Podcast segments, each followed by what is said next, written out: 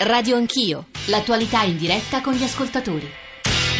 Sono le 9.07, tornate in diretta da Vittoria, nel Ragusano, Sicilia. Abbiamo scelto di venire qui per due ragioni, perché in questi giorni ci sono stati degli attentati che hanno colpito la filiera dei trasporti del grande mercato ortofrutticolo di Vittoria, ma anche perché crediamo sia importante raccontare come si lavora qua, che cosa si cerca di fare, le tante associazioni. Noi siamo nella sede della Camera del Lavoro della CGL qui a Vittoria e devo dire che la CIS della Will in queste ore ci hanno mandato anche delle mail con dei rapporti eh, che la raccontano anche il loro impegno, quello che è stato fatto per migliorare le condizioni di lavoro in Italia. Io lo dicevo, non è una situazione statica, è una situazione che negli anni è migliorata anche per la generosità e l'impegno delle tante persone, tra l'altro sono qui di fronte a noi, sedute qui di fronte a noi e alle quali tra poco darò la, darò la parola. 335 699 2949 per sms, whatsapp, whatsapp audio, eh, WhatsApp audio radio anch'io, chiocciorai.it per i messaggi post elettronica. Vorrei partire da un po' di messaggi e mail, eh, sms, questi sono i veri, gravi, irrisolti problemi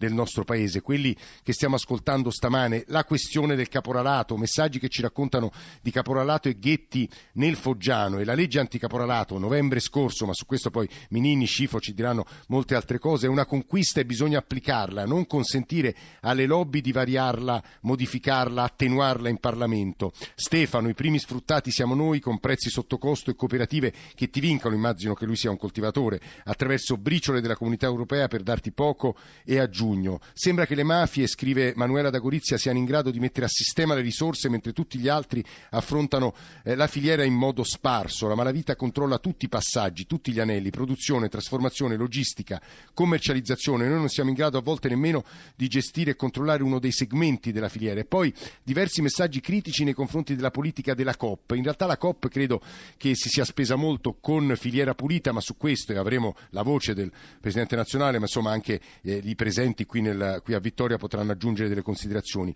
Adesso vi dicevo, in questa puntata noi vorremmo eh, dedicare una piccola fotografia alle condizioni di lavoro e alle condizioni di vita che Nicola Ramadori ieri ha, ha scattato eh, girando per queste campagne. Prima però credo che sia opportuno con Eliana Giudice, Presidente Antiracket Vittoria, chiudere quel capitolo trattato, se volete, anche in modo un po' frettoloso perché è una questione gigantesca che riguarda però la mafia nel mercato e nella logistica. Eliana Giudice. Sì, eh, l'associazione Antiracket eh, di, di Vittoria eh, fa un appello agli imprenditori affinché eh, decidano di avvicinarsi a noi, perché è importante mh, fare una scelta di campo e quindi eh, iscriversi all'Antiracket significa eh, programmare diversamente il lavoro, significa fare eh, capire dove si possono comprare gli imballaggi, dove si, si... Che percentuale su, sulle imprese agricole aderisce all'associazione antiracket? No, pochissimi, ah, sicuramente pochissimi, pochissime persone.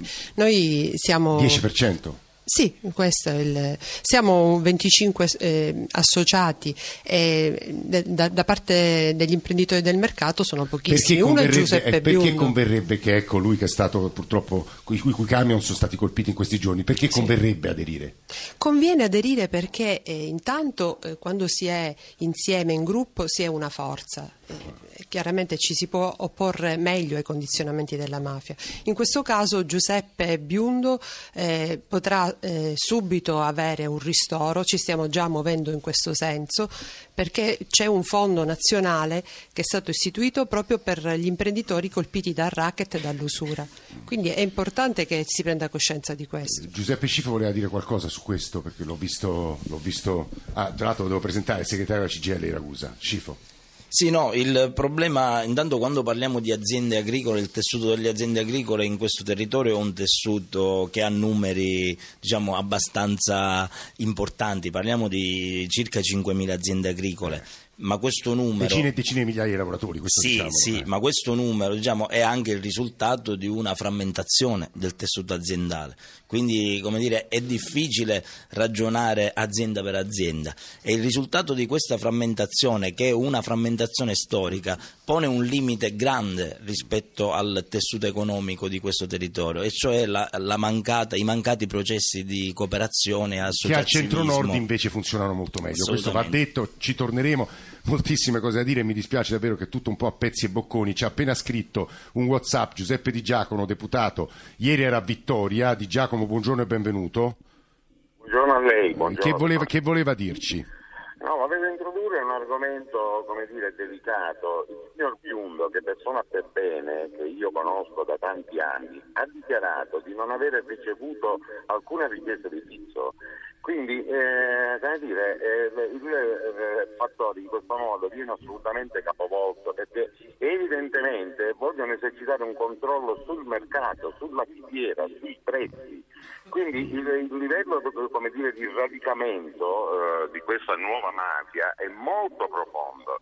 Perché io ti metto una bomba eh, se tu non mi dai i soldi, ma qui Eh. a quanto pare richiesta di soldi non ce n'è stata. Quindi credo che mi rendo conto che è molto delicata la faccenda, Eh, sì. ci sono inchieste in corso e quant'altro, ma questo lo ha dichiarato Biundo ieri e Biundo è persona per bene. Solo No, figuriamoci. Di Giacomo, la ringraziamo per, per- per- per questa considerazione. Tra l'altro, dopo ci dovrebbe essere Bruno Giordano, che è un magistrato, e magari ci aiuterà a capire che voleva dire Eliana Giudice. ehm, No, volevo solo punto. aggiungere che il pizzo certo che non c'è più a Vittoria, perché adesso la mafia si è fatta impresa. E cioè? E cioè prima eh, viveva in maniera parassitaria e succhiava E il sangue. chiedeva- chiedeva i Eh, adesso invece si è infiltrata nella filiera e quindi adesso è essa stessa impresa, quindi non ha più bisogno di Ma chiedere. perché allora minacciare Biundo, cioè incendiarli? Perché è concorrenza, è un concorrente quello. Così lui che dovrebbe capire?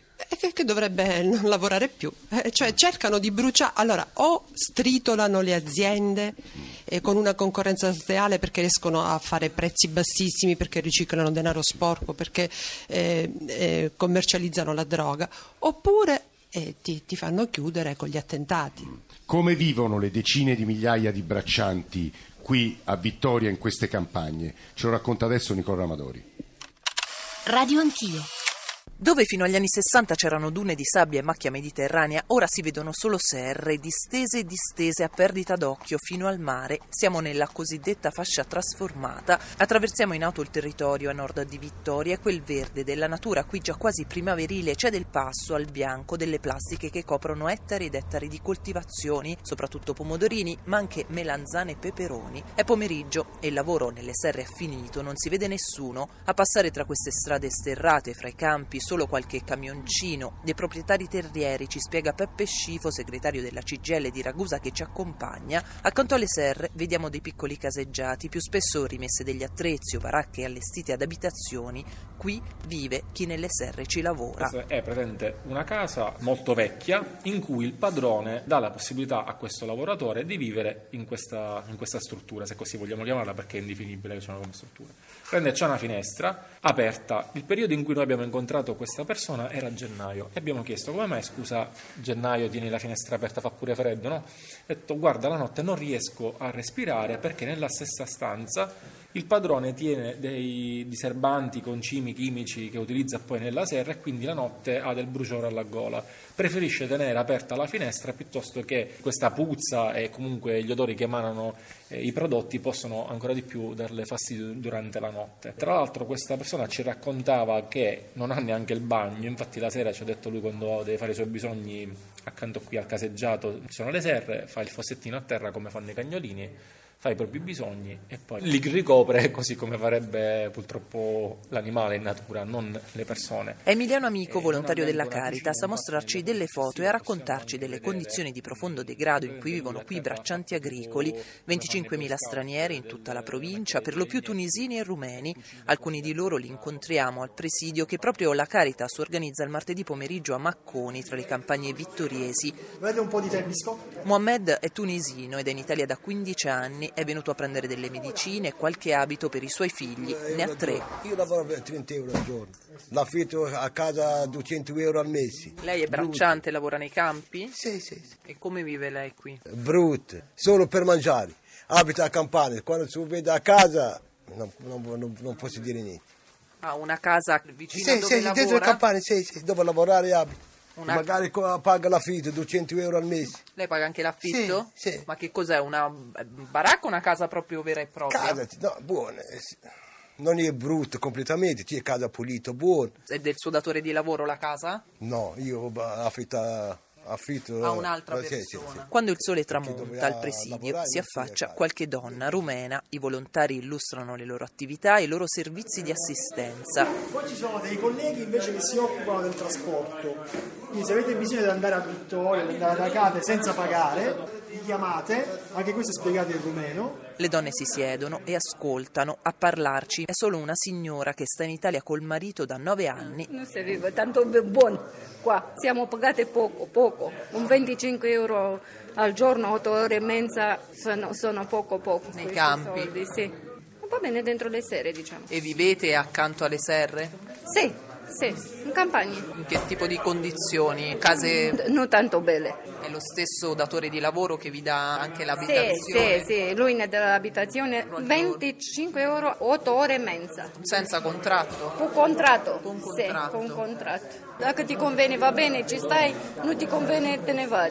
Ci posso fare, non posso fare niente. La comunità rumena qui è composta soprattutto da donne, i soggetti più vulnerabili, ci spiega Alina, che fa da mediatrice Cioè, culturale. non è diverso dall'uomo, è lo stesso lavoro per- sia per uomo sia per donna, la differenza non si fa. Ed esistono delle situazioni anche di abuso nei confronti delle donne? Sì, si approfittano della vulner- vulnerabilità della donna, sì. E loro ve lo dicono? No, difficile, cioè dobbiamo lavorare troppo perché hanno paura di quello che accadrà dopo. Qual è l'alternativa? Che soluzione? Non hanno soluzione. Dove devono andare? Sono le 9.18, queste descrizioni, queste voci ci dicono molte cose che vorrei fossero in qualche modo approfondite da Sandro Gambuzza, Domenico Leggio, Don Beniamino Sacco, da Massimo Scribano, altri ospiti qui eh, a Vittoria nella sede della Camera del Lavoro. Comincerei da, da Sandro Gambuzza, ex presidente della Confagricoltura Ragusa, attuale presidente della Federazione Nazionale del Prodotto Orticolo Confagricoltura. Chi da fuori sente queste cose, queste condizioni di lavoro, non può non rimanere impressionato, Gambuzza.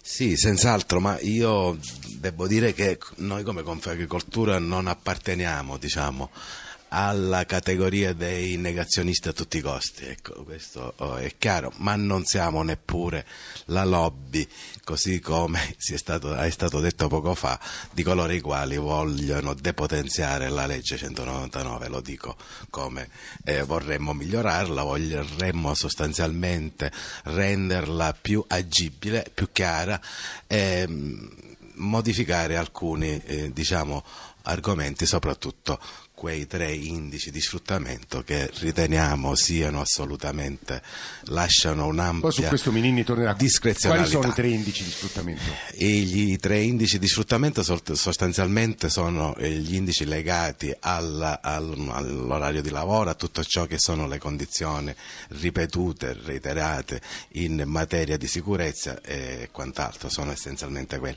Evidentemente si prestano a, a- il nostro timore è quello che si prestano ad una eh, interpretazione non chiara. Voglio tornare al discorso di poco fa. Diciamo che da questo punto di vista delle interviste, del clima che esiste, eh, diciamo, non dico in a, a Ragusa, non dimentichiamo che Ragusa ha 6.000 imprese, Sì, sì, sì. 28.000 mh, braccianti agricole iscritte nelle liste di collocamento, abbiamo 3 milioni e mezzo di, circa 3 milioni e mezzo di giornate lavorate, l'agricoltura lo tengo, io fa- sono un esponente di Confagricoltura, rappresento gli imprenditori agricoli, diciamo che non è tutto voucher, non è tutto caporalato e sfruttamento, esistono, siamo oh, consapevoli, ecco perché dicevo, non Gambuzza, siamo... su questo non è tutto voucher, non è tutto caporalato e sfruttamento, sentiremo anche Minini. Vorrei riprendere con eh, Leggio e poi con Don Beniamino Sacco e con Massimo Scribano il tema dei presidi della Caritas, ad esempio. Domenico Leggio è il direttore della Caritas, ci racconta, perché Nicole ieri eh, ci diceva, mi raccontava insieme a Alessandro Bonicatti, a Paolo Ranaldi, anche l'impressione che avevano tratto e che in parte avete colto, immagino, ascoltando quella ricostruzione, quelle voci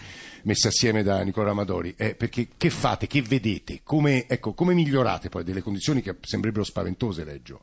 Ma, eh, sostanzialmente questa è stata una decisione della conferenza episcopale italiana affidato a Caritas di stare nei territori laddove in qualche modo non c'è una presenza eh, di altre realtà. Ci siamo ritrovati in, in, quella zona attraverso anche la disponibilità di una struttura eh, messa ecco, dalla, dalla diocesi che diventa un luogo di aggregazione, un luogo in cui le persone sanno di potersi rivolgere, in cui eh, non c'è eh, come dire, un, una richiesta di un qualcosa in cambio, no? perché siamo presenti in una fascia in cui tu chiedi un trasporto, tu chiedi di avere il pane, ma devi pagare qualcosa. Questo pagare qualcosa purtroppo non è soltanto in, materie, in, in, in modo economico, ma anche in altro, altro genere. No?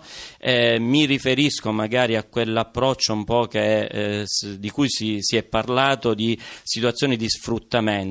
Io direi altre l'hanno definito una situazione quasi ottocentesca, no? in cui... Ora, detto in eh, estrema sintesi, se vuole in modo persino brutale, lei intende, poi eh, guardo Nicole perché ieri l'ha sentita queste cose, un rapporto padrone-lavoratrice quasi di dominio anche fisico, Nicole, questo è... è... Sì, poi la caratteristica che forse non emerge bene dal, dal servizio che abbiamo ascoltato, ma è evidente, si, si tocca proprio con mano nel, all'interno del presidio, è l'isolamento comple- completo di queste persone, una sorta di, proprio di segregazione. E quindi questi presidi eh, della Caritas, eh, che sono, affiancata anche dalla cooperativa Proxima e dalla CGL, sono importanti perché mettono in contatto proprio le, le, le varie comunità, la comunità tunisina che è molto legata a differenza di quella eh, rumena che è completamente disaggregata, ma che appunto eh, attraverso questi presidi, attraverso questi incontri può in qualche modo confrontarsi con la popolazione locale e soprattutto con le, stru- eh, con le strutture e le istituzioni Avviare locali. Un contatto L'assistenza sanitaria, sì. ad esempio, che loro non avrebbero Ma assolutamente se non fosse. Perché parlavi di isolamento? Perché queste persone, come abbiamo sentito, vivono proprio accanto a pochissimi metri dalle serre sparse nelle campagne mh, a distanza di chilometri dai centri abitati circa ci vuole circa lì, in macchina mezzo... lì. esatto senza, eh. muover, senza potersi sì. muovere perché guadagnano pochissimo non hanno nemmeno mezzi Ma... e quindi voi fornite tra l'altro anche dei, uh, un servizio di mobilità che permette a queste persone appunto di muoversi mh, non, ta- non, liberamente nel senso che non sono sempre a disposizione questi pulmini però comunque sì. Eh, aggiungo peraltro in questa situazione di isolamento appunto che non sono dotati di automezzi per spostarsi eh. ma poi ci sarà il collega della cooperativa Proxima su, cui, su questo interverrà certamente. Io direi eh, che anche c'è una grande presenza di famiglie. Quello che ci preoccupa eh, è anche la presenza di tanti bambini a cui viene negata l'infanzia, tant'è che abbiamo attivato nel presidio anche vanno un'attività. Scuola, bambini, vanno a scuola. Eh, alcuni sì, eh, altri no perché si preoccupano magari di accudire quelli più piccoli, no? E quindi Questo abbiamo sia nella comunità rumena che in quella tunisina. Sì, sì, sì riguarda tutte, un, un tutte le, le, presenze del territorio. Che, ad esempio, proprio per problemi anche di amministrazione, um, comuni commissariati non forniscono i servizi essenziali, quindi anche questi bambini per essere trasportati a scuola, visto che le distanze sono notevoli, non hanno nemmeno i soldi. Dice io devo pagare 10 euro al giorno per portare i miei bambini a scuola, come faccio? Ne guadagno 30 e quindi eh, ci sono difficoltà. Credo anche che anche questo... la, la, voce, la testimonianza di Massimo Scribano della cooperativa Proxima possa essere molto utile a chi ci sta ascoltando. Scribano. Sì, buongiorno. Ehm, riprendendo quello che diceva adesso Domenico, eh, noi eh, ci occupiamo di eh, tratta sfruttamento lavorativo e sfruttamento sessuale. E quando abbiamo immaginato i servizi da portare ehm, all'interno del eh, territorio della fascia trasformata, eh, siamo andati a verificare quelli che potevano essere eh, i bisogni presenti sul territorio e così come ha fatto Caritas eh, creando presidio, noi ci siamo immediatamente resi conto delle condizioni di isolamento in cui versavano queste, eh, queste esatto, persone.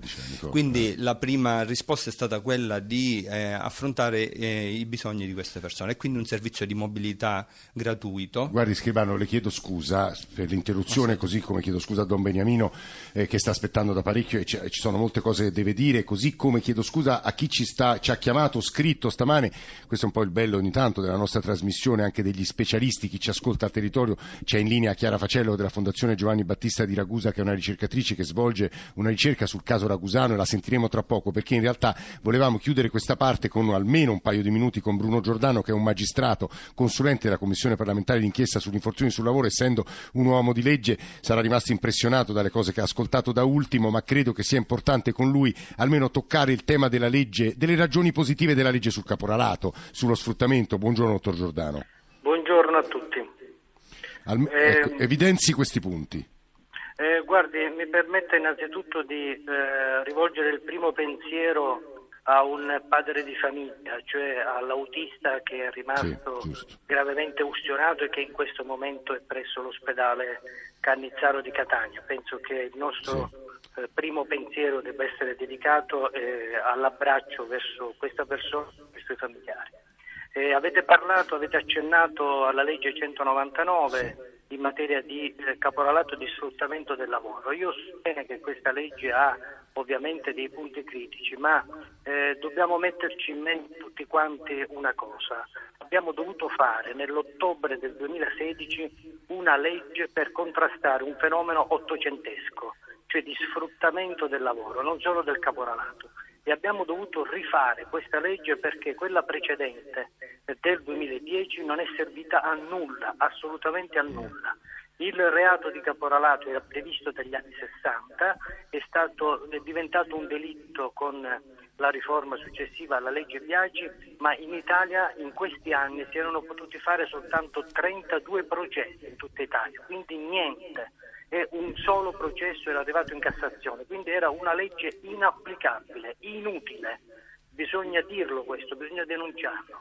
La nuova legge affronta non soltanto sul piano penalistico, ma soprattutto sul piano preventivo con il rete di lavoro agricolo di qualità, introducendo la figura del pentito, eh, disponendo la confisca eh, del patrimonio e soprattutto eh, incriminando anche il datore di lavoro che usufruisce del eh, Che, che è diciamo, la norma che ha fatto più preoccupare anche il mondo degli imprenditori, se non sbaglio, dottor Giordano. Certamente, e del resto se si sfrutta una persona per lavorare, secondo voi chi la sfrutta? Solo il caporale o anche il datore di lavoro che paga 2,5 euro all'ora come avviene a Vittoria? E quindi 2,5 lo sfruttamento dal, punto, dal punto di vista economico dal punto di vista economico, certo che il datore di lavoro deve rispondere, ma non solo il datore di lavoro, ma chiunque lo utilizzi. E questo è importante. Bruno Giordano, anche qui eh, questi elementi che ha introdotto sono per noi molto importanti e ci scusiamo se eh, abbiamo dedicato a lei e a questo tema soltanto questa coda della seconda parte di Radio Anch'io. Partiremo però subito dopo il giornale radio riprendendo quanto ci ha detto lei, quanto avete ascoltato sinora e con la voce di nuovo di Massimo Scribano, ma soprattutto di Don Beniamino Sacco che deve aggiungere molte, molte cose. 335 699 2949 arrivano messaggi di nuovo specialistici di persone di queste zone che vogliono intervenire, ci proveremo. Ci sentiamo le ultime notizie e poi torniamo in diretta da Vittoria.